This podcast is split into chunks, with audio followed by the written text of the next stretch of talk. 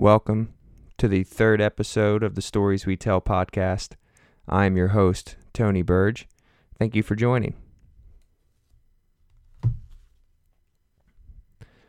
Over against this, let us consider abstract man stripped of myth, abstract education, abstract mores, abstract law, government, the random vagaries of the artistic imagination unchanneled by any native myth, a culture without any fixed and consecrated place of origin, condemned to exhaust all possibilities and feed miserably and parasitically on every culture under the sun.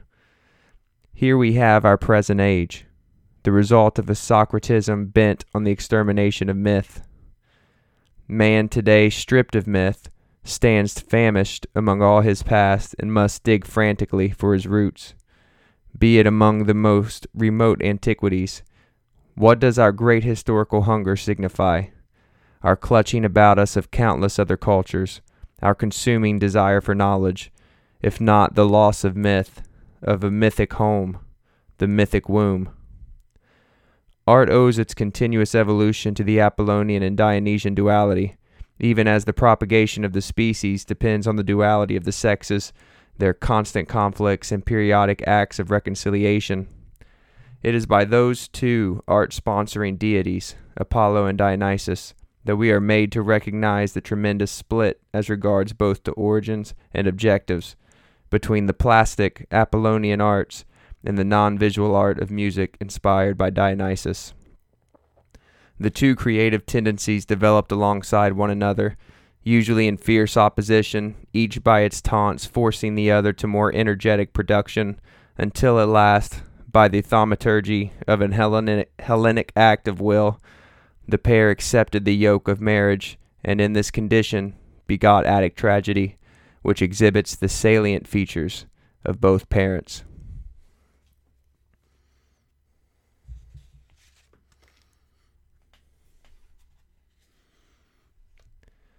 Goldmund.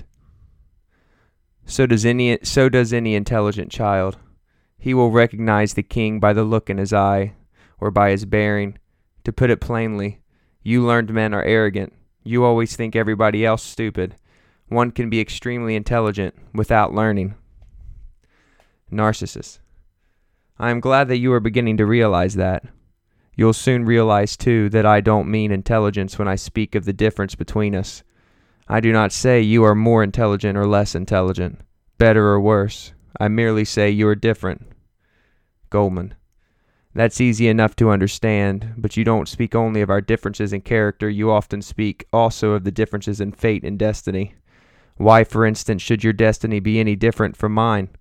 We are both Christians. We are both resolved to lead the life of the cloister. We are both children of our good Father in heaven. Our goal is the same eternal bliss. Our destiny is the same the return to God. Narcissus. Very good. True. In the view of dogma, one man is exactly like the other, but not in life. Take our Saviour's favorite disciple, John, on whose breast he rested his head, and that other disciple who betrayed him. You can hardly say that they had the same destiny. Goldmund. Narcissus, you are a sophist. We'll never come together on that kind of road. Narcissus. No road will bring us together. I'm serious. We are not meant to come together not any more than the sun and moon were meant to come together, or sea and land. We are sun and moon, dear friend. We are sea and land. It is not our purpose to become each other. It is to recognize each other, to learn to see the other and honor him for what he is, each the other's opposite and complement. Goldmund was perplexed. He bowed his head and his face was sad. Finally, he said, Is that why you so often don't take my thoughts seriously? Narcissus hesitated before he answered. His voice was clear and hard when he said, Yes, that is why I take only you seriously, dear Goldmund. You'll have to get used to that. Believe me, there isn't an intonation in your voice, not a gesture, a smile that I don't take seriously. But your thoughts I take less seriously. I take seriously all that I find essential and necessary in you. Why do you want particular attention paid to your thoughts? when you have so many other gifts. Look, he said. I am superior to you only in one point. I am awake, whereas you are only half awake or completely asleep sometimes. I call a man awake who knows in his conscious reason his innermost unreasonable force, drives, and weaknesses, and knows how to deal with them. For you to learn that about yourself is the potential reason for you having met me. In your case, mind and nature, consciousness and dream world lie very far apart. You've forgotten your childhood. It cries for you from the depths of your soul. It will make you suffer until you heed it.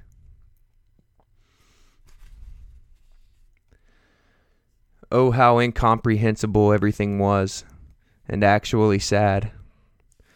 Although it was all so beautiful. One knew nothing. One lived and ran about the earth and rode through forests, and certain things looked so challenging and promising and nostalgic a star in the evening, a blue harebell, a reed green pond, the eye of a person or of a cow. And sometimes it seemed that something never seen yet long desired was about to happen, that a veil would drop from it all. But then it passed. Nothing happened. The riddle remained unsolved the secret spell unbroken, and in the end, one grew old.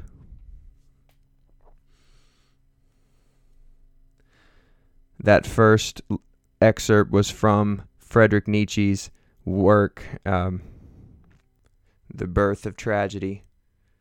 And the second quote came from the work we're going to go over this week Narcissus and Goldmund by Hermann Hesse. At first glance, Narcissus and Goldmund can be can seem to be a rather dry story. Perhaps even after hearing the first two readings, maybe especially because of the Frederick Nietzsche quote, but I it'll make sense why I used it as we go along. Uh, you may have already started to mentally check out, but I encourage you to follow this through. For the lessons taught by Hesse in this work apply to absolutely every thinking person. This is a story, as Hesse often tells, that is meant as a parable or an allegory about the competing impulses in the human brain. What Nietzsche called the Apollonian and Dionysian forces, the logical and the creative, the static and the fluid.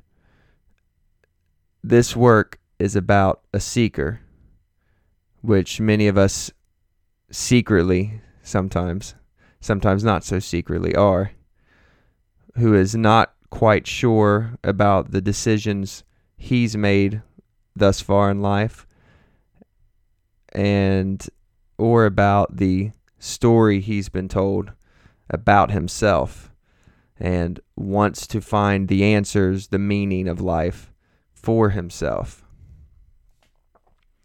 This story takes place in medieval Germany. Narcissus is described as an ascetic monk, an intellectual, the epitome of the masculine and analytical mind. Goldmund, on the other hand, was taken to the monastery by his father. He never could quite accept the lifestyle, described as a romantic, dreamy, enthusiastic about women, and leaves the monastery to go on a journey to find himself. He represents the artistic, feminine nature. Most of the book revolves around Goldmund's journey through medieval Germany, what he sees and experiences. If you've ever read a book by Hesse, for instance, Siddhartha, they all have a similar quality of the vision quest, the leaving to return, the duality of consciousness.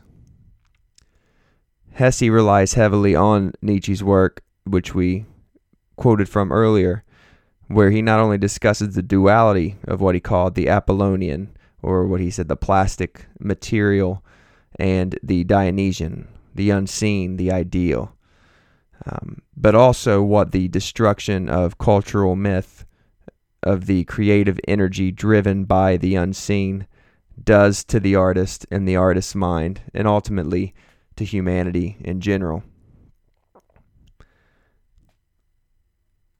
Narcissus and Goldmund become friends when Goldmund's father drops him off at the monastery. The assumption here is that there were fewer few options for him. Uh, his mother was gone. The story was that she was a heathen, I, I, I believe maybe a gypsy, prostitute, and his father tried to convert her to Christianity, tried to put her on the straight and narrow. She just fought it the entire time, and shortly after he was born, she left, or his father left her. And he had no other family except for his father whenever he was dropped at the monastery as a young boy. Narcissus and Goldmund are close in age, but after a few years of mentoring, the young boy, the younger boy, Goldmund, um, a uh, conversation between the two of them reveals the differences between them. And that was the conversation we quoted earlier. And this follows an episode where Goldmund crosses paths with a gypsy who offers her, herself to him. And this is the moment that makes him realize perhaps a life of abstinence and asceticism was not necessarily for him. One of the more powerful parts of the conversation was when Narcissus told Goldmund that the fact that he could not remember his childhood prevented him from growing. He said that you know you've forgotten your childhood and it cries for you from the depths of your soul. At first glance, it's a very Jungian concept, but more importantly, this represents the moment where Goldmund becomes a seeker. Up to this point, he was pretending, for lack of a better word, to be devoted to the cause of the monastery. He was pretending that this was the life he wanted. He was having dreams and visions of his mother, not quite sure why yet um, he was getting these signs, for example, the gypsy woman crossing his path. These forces were pulling him from the path that he was currently on, that he was not meant to be on. So Narcissus helps him escape, and he leaves the cloister. And so the journey begins. Goldmund begins aimlessly, wanders wandering around through medieval Germany he works as a scribe for a knight who just returned from the Crusades and he wanted Goldmund's help to write his autobiography because he can write in Latin. He beds his the knight's two daughters and the knight catches wind and forces him to leave. He then meets a man who befriends him. Then he tries to steal from him, which results in a scruff in which Goldmund murders the man and has to escape once again. His name was Victor. Then, after a street fight with the boyfriend of a lady Goldmund was speaking to. So, this is all happening very quickly. He goes off on his own, meets this knight, falls in love with his two daughters, sleeps with them. Knight kicks him out. He meets a man named Victor. They hang around for a while. Victor tries to steal from him. He kills him. Then, right after he kills him, he's feeling all this angst, all of this uncertainty. He has a street fight with a boyfriend of a lady he was speaking to, and then he goes off again on his own. So all of this happens very quickly to this guy who has all these dreamy expectations of life on the road, being a wanderer, and in three short scenes, he's beaten down pretty hard and he found he eventually finds after this fight, the last fight, a cloister to spend the night in.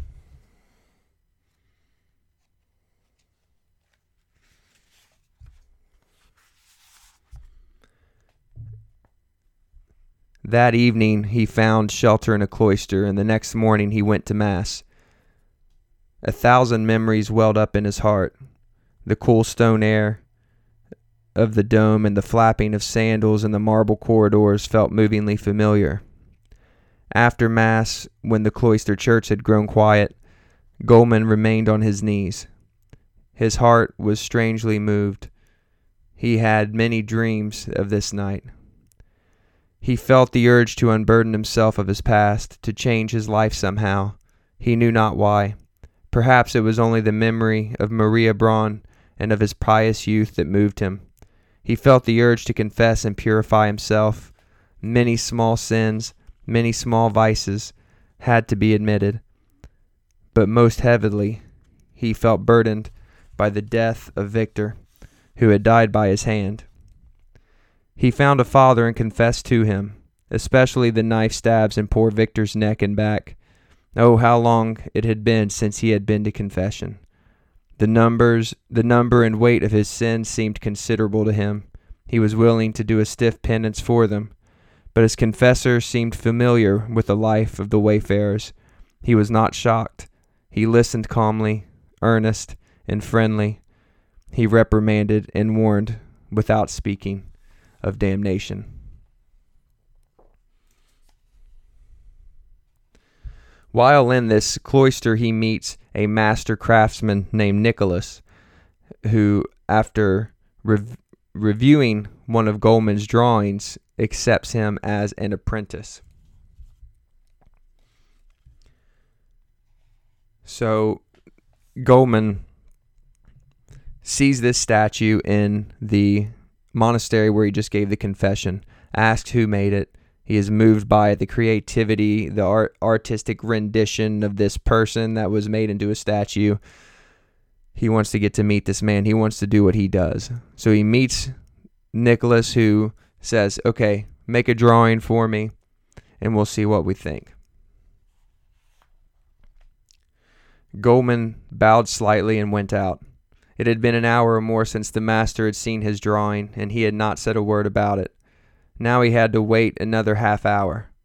Well, there was nothing he could do about it. He waited. He did not go into the workshop. He did not want to see his drawing again just now. He went into the courtyard, sat down on the edge of the well, and watched the thread of water trickling endlessly from the pipe into the deep stone dish, making tiny waves as it fell always carrying a little air down with it, which kept rising up in white pearls. He saw his own face in the dark mirror of the well, and thought that Goldmund, who was looking up at him from the water, had long since ceased being the Goldmund of clo- cloister days, or Lydia's Goldmund, or even the Goldmund of the forest. He thought that he, that all men, trickled away, changing constantly, until they finally dissolved, while their artistic created images remained unchangeably the same. He thought that fear of death was perhaps the root of all art, perhaps also of all things of the mind.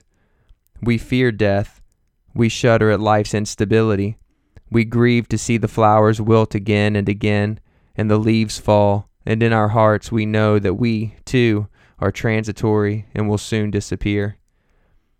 When artists create pictures and thinkers search for laws and formulate thoughts, it is in order to salvage something from the great dance of death, to make something that lasts longer than we do. Perhaps the woman after whom the master shaped this beautiful Madonna is already wilted or dead, and soon he too will be dead. Others will live in his house and eat at his table, but his work will still be standing a hundred years from now and longer it will go on shimmering in the quiet cloister church, unchangingly beautiful, forever smiling with the same sad, flowering mouth.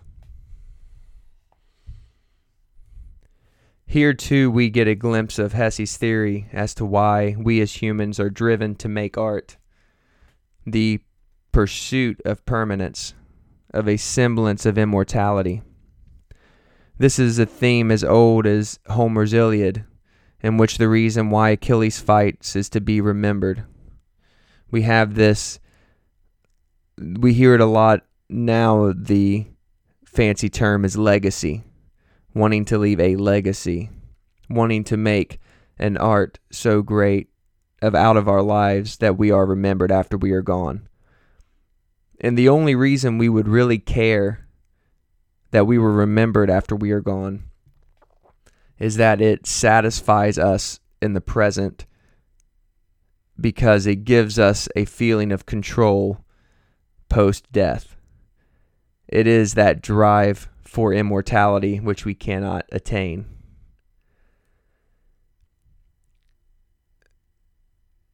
Hesse has a way of digesting human emotions and finding the root of certain impulses. In my opinion, there is a very strong case in the argument that art is a response to the finite nature of life. I don't necessarily feel it is only from a fear of death, as Goldmund describes in this scene, and as Hesse might believe, but at least for me personally, it also seems to come from an, an acknowledgement of the finite, the desire to capture moments because we know they are soon to be gone. Not just that life will soon meet its end, ultimately, but that the life of every single moment. That's what I feel the poets capture, the greatest poets capture, the greatest painters capture, and musicians. They capture moments within the arc of life, of a life. And there's probably a fear in losing the moment or not noticing, noticing them. But to say that all art stems from a fear of an ultimate end is a bit of a stretch for me. Anyway, let's get back to the story. So Goldmund, after a year of working and becoming very good at the craft, finds himself again disenfranchised with the nature of work, with the nature of the work of the craftsman. What he initially found exciting, so the craftsmanship, making art, the thing that inspired him with such burning inspiration when he walked into the cloister and saw the statue, he now began to find mundane and boring, pointless. This is the ultimate curse of the seeker. Once you become comfortable in an environment, you have to leave. Again, I think a lot more people secretly deal with this kind of thing than will admit to. But I think it's a very human thing we have these ideas in our head. Once we attain the thing, we realize eventually it becomes stale. And we want the new thing, the new thought, the new journey. This comes to a point where Goldmund was feeling moody and unable to work again, so he walked the streets and came to a fish market where he is struck with the mindlessness of the humans he met and struggled with the question of whether he would rather be like them, completely content with their blissful ignorance, or as he was made, or be happy with how he was made, which results in the artistic creation, but there they comes with emotional and mental burdens of their own. Again, every creative person, every thoughtful person has had that conversation with themselves. Wouldn't I rather be happy, you know, being blissfully ignorant than being in my own head? Why were people so numb and crude, so unthinkably stupid and insensitive? These people saw nothing knew nothing, and noticed nothing. Nothing touched them.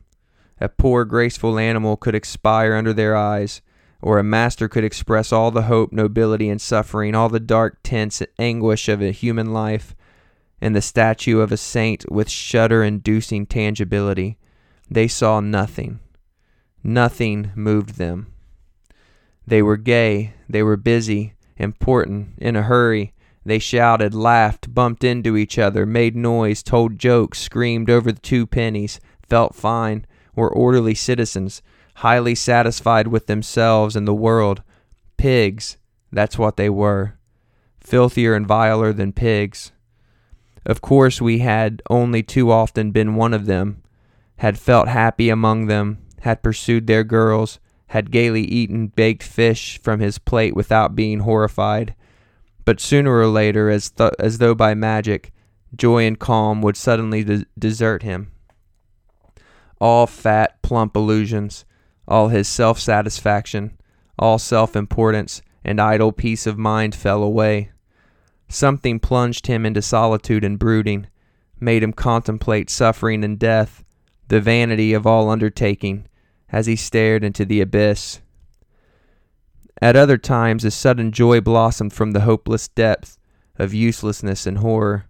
A violent infatuation, the desire to sing a beautiful song, to draw. He had only to smell a flower or play with a cat, and his childlike agreement with life came back to him. This time, too, it would come back. Tomorrow or the day after, the world would be good again. It would be wonderful. At least it was so until the sadness returned, the brooding, the remorse for dying fish and withering, withering flowers, the horror of insensitive pig-like, staring but not seeing human existence. It was at such moments that Victor always came to his mind. With torturing curiosity and deep anguish, he would think of the lanky wayfarer whom he had stabbed between the ribs and left lying on pine boughs under covered with blood and he wondered what had become of Victor. Had the animals eaten him completely? Had anything remained of him? The bones, probably, and perhaps a few handfuls of hair. And what would become of the bones? How long was it, decades or just years, until bones lost all their shape and crumbled into the earth?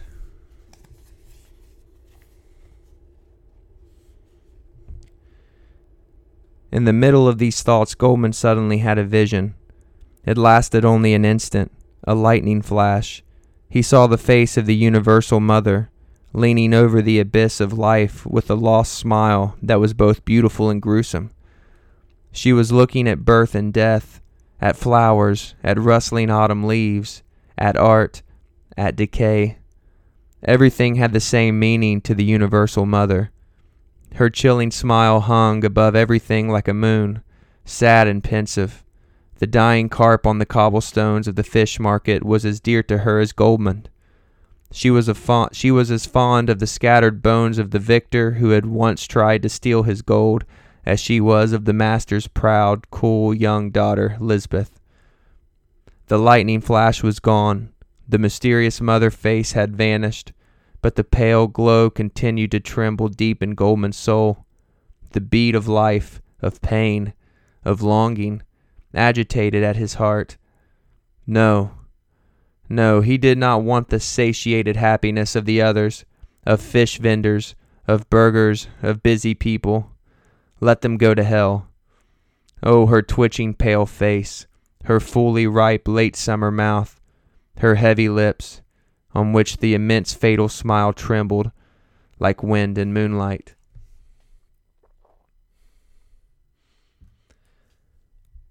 Once Goldmund leaves Nicholas, he is confronted with the realities of the Black Plague, which has begun to spread across mainland Europe. He befriends another traveler named Robert, and they find this farm that seems to have been abandoned, but has plenty of food, so they stay for a time. And they eventually find the bodies of the former inhabitants three people, um, most likely dead of the plague. They visit a town that Goldmund had previously visited only to find most of the res- residents piled on top of each other, also victims of the Black Death, which w- is a haunting scene. He meets Helen, or Lene, who is uh, pregnant and her parents have died, and he invites her to stay with him and Robert and travel with them outside of the town. Much to Robert's um, protest, who is worried that she is infected with the plague. Well, they fall in love, Goldmund and Lene, and uh, one night Lene is captured by a man and raped, and during which he bites her, and then she is indeed infected with the plague, which she ultimately becomes another countless victim.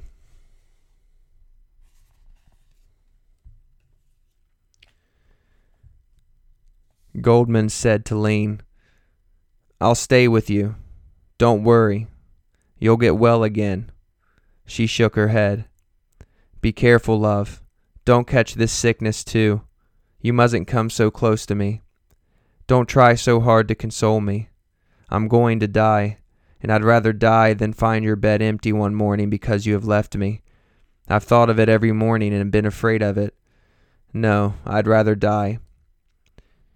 In the morning she was extremely weak. Goldmund had given her sips of water from time to time and napped a little in between.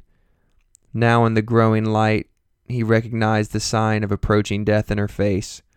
It looked so wilted and flabby. For a moment he stepped outside to get some air and looked at the sky. A few bent red fir trunks at the edge of the forest shone with the first sweet rays of the sun. The air tasted fresh and sweet. The distant hills were, shroud- were still shrouded in morning clouds. He walked a few steps, stretched his tired legs, and breathed deeply. The world was beautiful this morning. He'd probably soon be back on the road. It was time to say goodbye. Robert called to him from the forest. Was she better? If it wasn't the plague, he'd stay. Goldmund shouldn't be angry with him. He had watched the sheep in the meantime. Go to hell, you and your sheep, Goldmund shouted over him. Lene is dying, and I too am infected. This was a lie. He had said it to get rid of Robert. He might well be he might be a well-meaning man, but Goldmund had had enough of him. He was too cowardly for him, too petty. He had no place in this fateful, shocking scene. Robert vanished and did not return. The sun shone brightly. When Goldmund came back to Lene, she lay asleep. He too fell asleep once more, and in his dream he saw his old horse, Bless, and the beautiful chestnut tree at the cloister. He felt as though he were gazing back upon his lost and beautiful home from an infinitely remote, deserted region, and when he woke, tears were running down his blond bearded cheeks. He heard Lene speak in a weak voice. He thought she was calling out to him, so he sat up on his bed, but she was speaking to no one. She was stammering words, love words, curses, a little laugh, and began to heave deep sighs and swallow. Gradually she fell silent again. Goldmund got up and bent over her already disfigured face. With bitter curiosity, his eyes retraced the lines that scalding breath of death was so miserably distorting and muddying.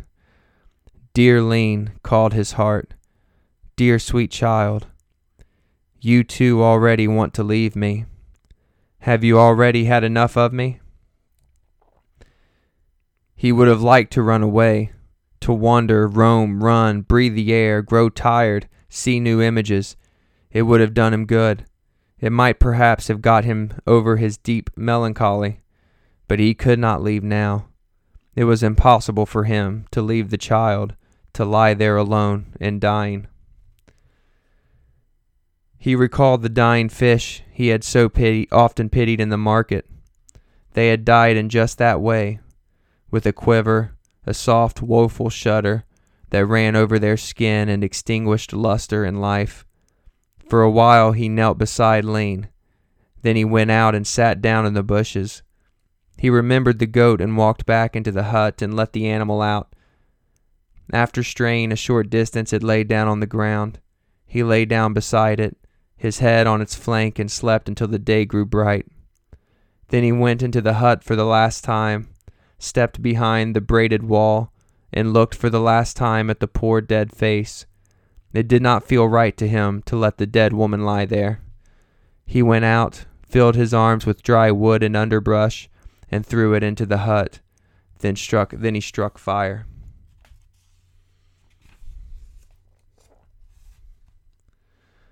The smoke of the fire followed him into the forest. Never before had he felt so disconsolate setting out on a journey. He then arrives at another town which begun, had begun persecuting its Jewish population, blaming them for the Black Death, which was a common reaction in all of Europe. He meets and falls in love with a Jew- Jewish woman named Rebecca, and has a moment in an empty church where in which all of the priests and bishops have either died are dying or have escaped. And this is his ultimate moment of doubt and struggling with the contrast of love and death of his faith and what he sees in the real world There were a number of confessionals in the church, but no priest. They had died, or they lay in the hospital, or they had fled for the fear of contamination. The church was empty, Goldmund's steps echoed hollow under the stone vault. He knelt before an empty confessional, closed his eyes, and whispered into the grill Dear God, see what has become of me. I have returned from the world. I have become an evil, useless man. I have squandered my youth like a spendthrift, and little remains. I have killed, I have stolen, I have whored, I have gone idle, and have eaten the bread of others. Dear Lord, why did you create us thus? Why do you lead us along such roads? Are we not your children? Did your sons not die for us? Did your son not die for us? And there are there no saints and angels to guide us? Or are they all pretty, invented stories that we tell our children, at which priests themselves laugh? I have come to doubt you, Lord. You have ill created the world. You are keeping it in bad order. I have seen houses and streets littered with corpses. I have seen the rich barricade themselves in their houses or flee, and the poor let their brothers lie unburied, each suspicious of the other. They slaughter the Jews like cattle. I have seen many innocent people suffer and die, and many a wicked man swim in prosperity. Have you completely forgotten and abandoned us? Are you completely disgusted with your creation? Do you want us all to perish? With a sigh, he stepped out through the high portal and saw the silent statues, angels and saints, stand haggard and tall in their stiffly folded gowns, immobile, inaccessible, superhuman, and yet created by the hands and mind of man. Strict and deaf, they stood there in their narrow niches, inaccessible to any request or question, and yet they were an infinite consolation, a triumphant victory over death and despair as they stood in their dignity and beauty, surviving one dying generation of men after another. Ah, poor beautiful Rebecca should be up there too, and poor Lene, who had burned with their hut, and graceful Lydia and Master Nicholas. One day they would stand up there and endure forever. We would put them there, these figures that meant love and torture to him today, fear and passion, would stand before later generations nameless, without history, silent symbols of human life.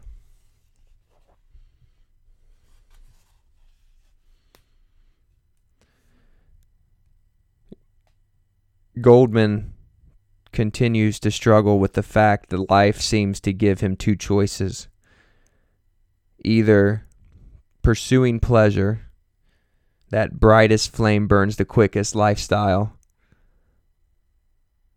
or a, or choose a life of sheltered, protected, however, prolonging and preserving life. It was shameless how life made fun of one. It was a joke, a cause for weeping. Either one lived and let one's senses play, drank full at the primitive mother's breast, which brought great bliss, but was no protection against death. Then one lived like a mushroom in the forest, colorful today and rotten tomorrow or else one put up a defense, imprisoned oneself for work, and tried to build a monument to the fleeting passage of life. Then one renounced life, was nothing but a tool, one enlisted in the service of which of that which endured, but one dried up in the process and lost one's freedom, scope, and lust for life. That's what happened to Master Nicholas. Ah, life made sense only if one achieved both only if it was not split by this brittle alternative. To create without sacrificing one's senses for it, to live without renouncing the nobility of creating, was that impossible? Perhaps there were people for whom this was possible. Perhaps there were husbands and heads of families who did not lose their sensuality by being faithful. Perhaps there were people who, though settled, did not have hearts dried up by the lack of freedom and lack of risk. Perhaps he had never met one. All existence seemed to be based on duality, on contrast. Either one was a man or one was a woman. either a wanderer or a sedentary burgher, either a thinking person or a fleeing per- feeling person. No one could breathe in at the same time as he breathed out, be a man as well as a woman, experience freedom as well as order, combine instinct and mind. One always had to pay for the one with the loss of the other, and one thing was always just as important and desirable as the other. Perhaps women had it easier in this respect. Nature had created them in such a way that desire bore its fruit automatically, that the bliss of love became a child. For a man, eternal longing replaced this simple fertility.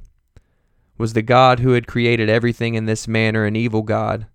Was he hostile? Did he laugh ironically at his own creation? No, he could not be evil. He had created the heart and the roebuck, fish and birds, forests, flowers, the seasons. But the split ran through his entire creation. Perhaps it was not turned out right or was incomplete.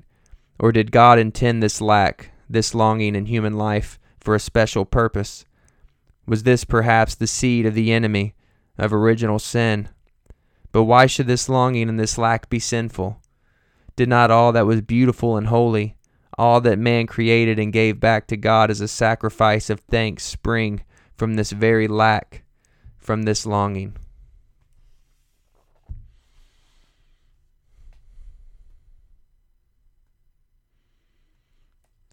Goldmund then returns to Master Nicholas's house to find that he has died from the plague. He meets a woman named Agnes. They fall in love. Unfortunately, she is claimed she is the girlfriend of the commander of the town. And so when he finds out that Goldmund has been making moves towards her, he sentences Goldmund to death by hanging. Goldmund is given a final confession. He goes to the confessional to find that serendipitously his old pal Narcissus, who is a priest, who is the priest that he is confessing to, he finds out that that is him, and allow and Narcissus allows him to be freed, and he returns to the monastery to work as a craftsman. Ultimately, Goldmund grows weary and or restless once more. He leaves and then returns. But this time is different. His final return. He had fallen from his horse, broke multiple ribs, and has a pain in his chest, which he did not get properly addressed in time, and it has left him a shell of his former self.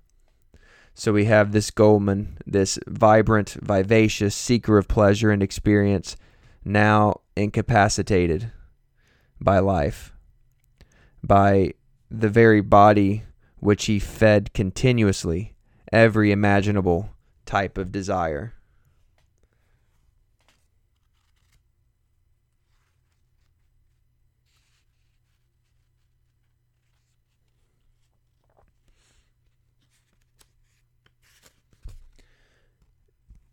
Do you think constantly of death? asked Narcissus. Yes, I think of it, and of what has become of my life. As a young man, when I was still your pupil, I wished to become as spiritual as you were. You showed me that I had no calling for it. Then I threw myself into the other side of life, into the world of the senses, and women made it easy for me to find my joys there. They are so greedy and willing.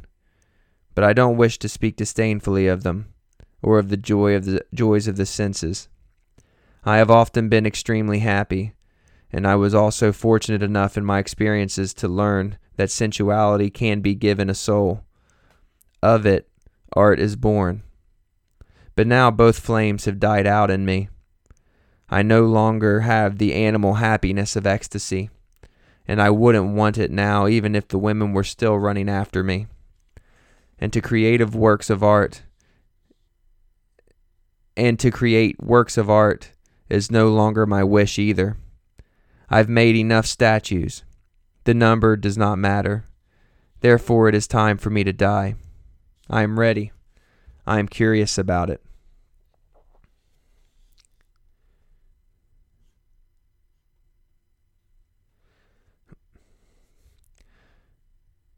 Father Anton thinks you must often be in great pain. How do you bear it so calmly, Goldmund? It seems to me you have found peace now. Do you mean peace with God? No. That peace I have not found. I don't want any peace with Him. He has made the world badly.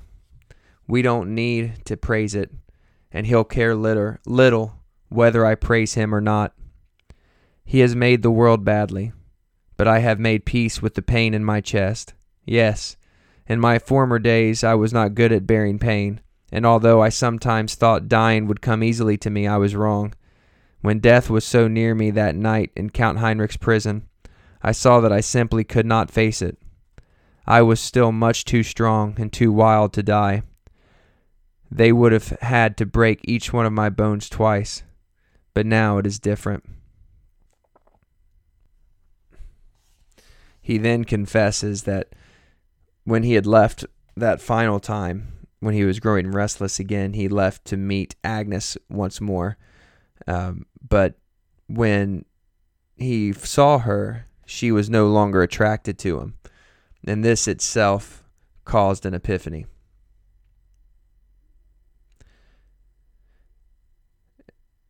And this is Goldmund speaking. Narcissus. She no longer wanted to have anything to do with me. I was too old for her. I was no longer pretty enough, amusing enough. She no longer wanted anything from me. That actually was the end of my journey, but I rode on.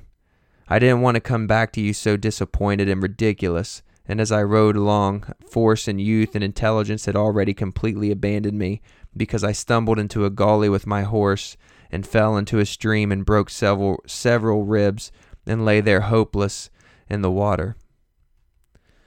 That's when I first learned about real pain. As I fell, I felt something break inside my chest, and the breaking pleased me. I was glad to hear it. I was content with it.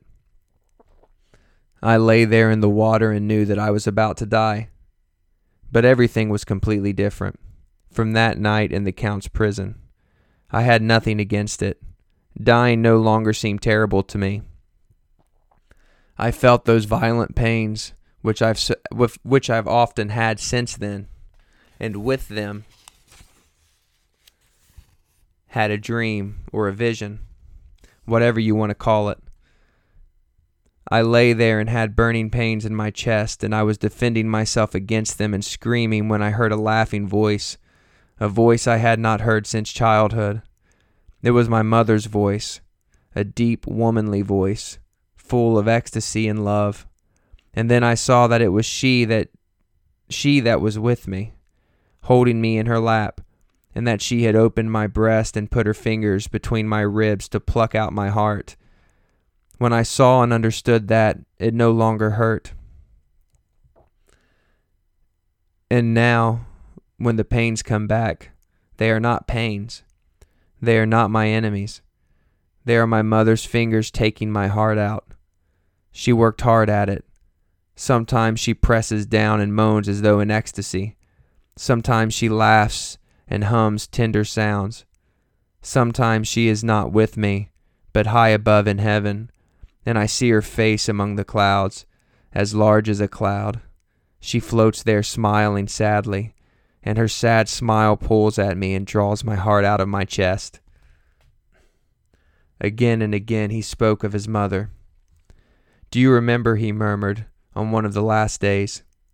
I had completely forgotten my mother until you conjured her up again. That day, too, it hurt very much, as though animal jaws were tearing at my intestines. We were still young then, pretty boys, but even then my mother called me and I had to follow. She is everywhere. She was Lise the gypsy. She was Master Nicholas's beautiful Madonna. She was life, love, ecstasy. She also was fear, hunger, instinct. Now she is death. She has her fingers in my chest. Don't speak so much, my dear friend, said Narcissus. Wait until tomorrow. With his new smile, Goldmund looked into Narcissus' eyes, with the smile that he had brought back from his journey, the smile that looked at times so old and fragile. a little senile perhaps, and then again like pure kindness and wisdom. My dear friend, he whispered, I cannot wait until tomorrow. I must say farewell to you now.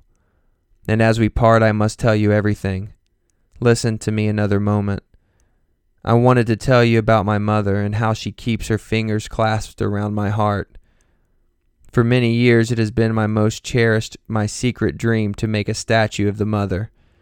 She was to me the most sacred of all, Im- all of my images. I have carried her always inside of me, a figure of love and mystery. Only a short while ago, it would have been unbearable to me to think that I might die without having carved her statue, and my life would seem useless to me. And now, see how strangely things have turned out. It is not my hands that shape and form her. It is her hands that shape and form me. She is closing her fingers around my heart. She is loosening it. She is emptying me. She is seducing me into dying, and with me dies my dream. The beautiful statue, the image of the great mother Eve. I can still see it, and if I had force in my hands, I could carve it. But she doesn't want that. She doesn't want me to make her secret visible. She rather wants me to die. I'm glad to die. She is making it easy for me. Deeply shaken, Narcissus listens to his words. He had to bend close to his friend's lips to be able to understand what they were saying. Some words he heard only indistinctly, others he heard clearly, but their meaning escaped him. And now the sick man opened his eyes again and looked for a long while in his friend's face. He said farewell with his eyes, and with a sudden movement, as though he were trying to shake his head, he whispered, But how will you die when your time comes, Narcissus, since you have no mother? Without a mother, one cannot love. Without a mother, one cannot die. There are a few constant themes running through this work. As we discussed in the beginning, Goldmund represents the feminine nature, creativity. This is an easy parallel. Women create life. That's why we call it Mother Earth. And why Goldmund has a particular fascination with Mary, the mother of Jesus, as well as having visions of his own mother. This, of course, is connected to the fact that he lost his mother at a young age which left an unfillable gap in his heart, which haunted him throughout his life and became the symbol of life and death. He saw her when things were great. He saw her when things were at their worst. But of course, the mother in this story is the creative impulse that's driving him.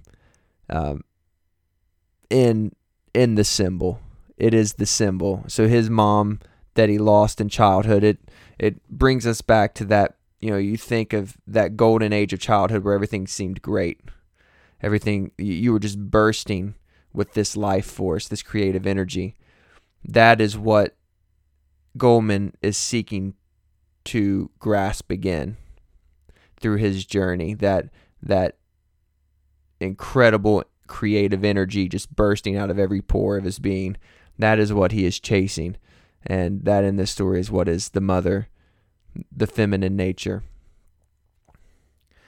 Uh, Narcissus was content with being single minded, uh, with being purely of the spirit, of the mind. Goldmund's curse was that he was con- constantly trying to bridge the two, uh, which goes back again to what we discussed in the beginning Nietzsche's theory of tragedy it being the attempt to combine the Apollonian and Dionysian impulses. It's interesting, though, that in the beginning, Narcissus explains to Goldmund that because he is the way he is, he is not a complete person. You know, he, he his thoughts are not serious, just his actions. And then in the end, we find that it is actually Goldmund who has become cl- the closest of the two. Goldmund dies never completing the masterpiece which he which is meant to extend his name forever and the symbol of the mother. But he resigns himself to this fact and is content. The idea being that one can never fully be both mind and body, both physical and spiritual, and that life itself is a struggle between those two the logical and the romantic, the creative and the structure. Goldmund was really only able to find peace in death when he realized that to create, one must be struggling with the two impulses. And it was the struggle that sent him on his journey. And he finishes by urging Narcissus to find his mother, which is described as terrifying Narcissus. It burns him. Meaning, how can you die content only knowing half of yourself? Again, Narcissus at first was criticizing Goldmund for his lack, for what he was lacking. And then in the end, on his deathbed, Goldmund asked Narcissus, How can you possibly die having only known one part of your entire self? Goldmund realizes that the mother, in this case, the creative impulse, the life force, was never, never wanted him to finish the work because finishing is not the point. We are not meant to be completely fulfilled. Why? Because then there would be no journey. This echoes that old saying that the journey is the destination. We are never meant to stop seeking. And when the goal is mistaken for the end, we become blind to the larger gift. And in the end, Narcissus had more seeking left to do. And as seekers, that's what we are all left with. Thank you so much for following along. Hopefully, the story spoke to you in some way. And please comment, share, and just let me know what you thought of the episode, what you liked, disliked, what your opinions on the book and the themes we dis- it discusses. Um, let me know what you thought of it, what you got from it. Uh, read it if you haven't read it, and let me know what things that I might have skipped over quickly that you thought should have been emphasized more. I always find the discussion interesting. Um, and please share with anyone that you think might be interested. Share on Facebook, Instagram, Twitter, whatever you usually use. I have the link on my Facebook and Instagram bio that connects to Podbean, which is my hosting site but it's also on iTunes, Stitcher, and a few other podcasting sites that are pretty popular. So um, just get on there, share it, like it, comment, subscribe. Subscribing helps a lot. So if you like the episodes and you just want to be reminded that the new one's out, subscribe and it'll show up on your feed. Um, so thank you again. Thank you for joining along, and I'll see you soon.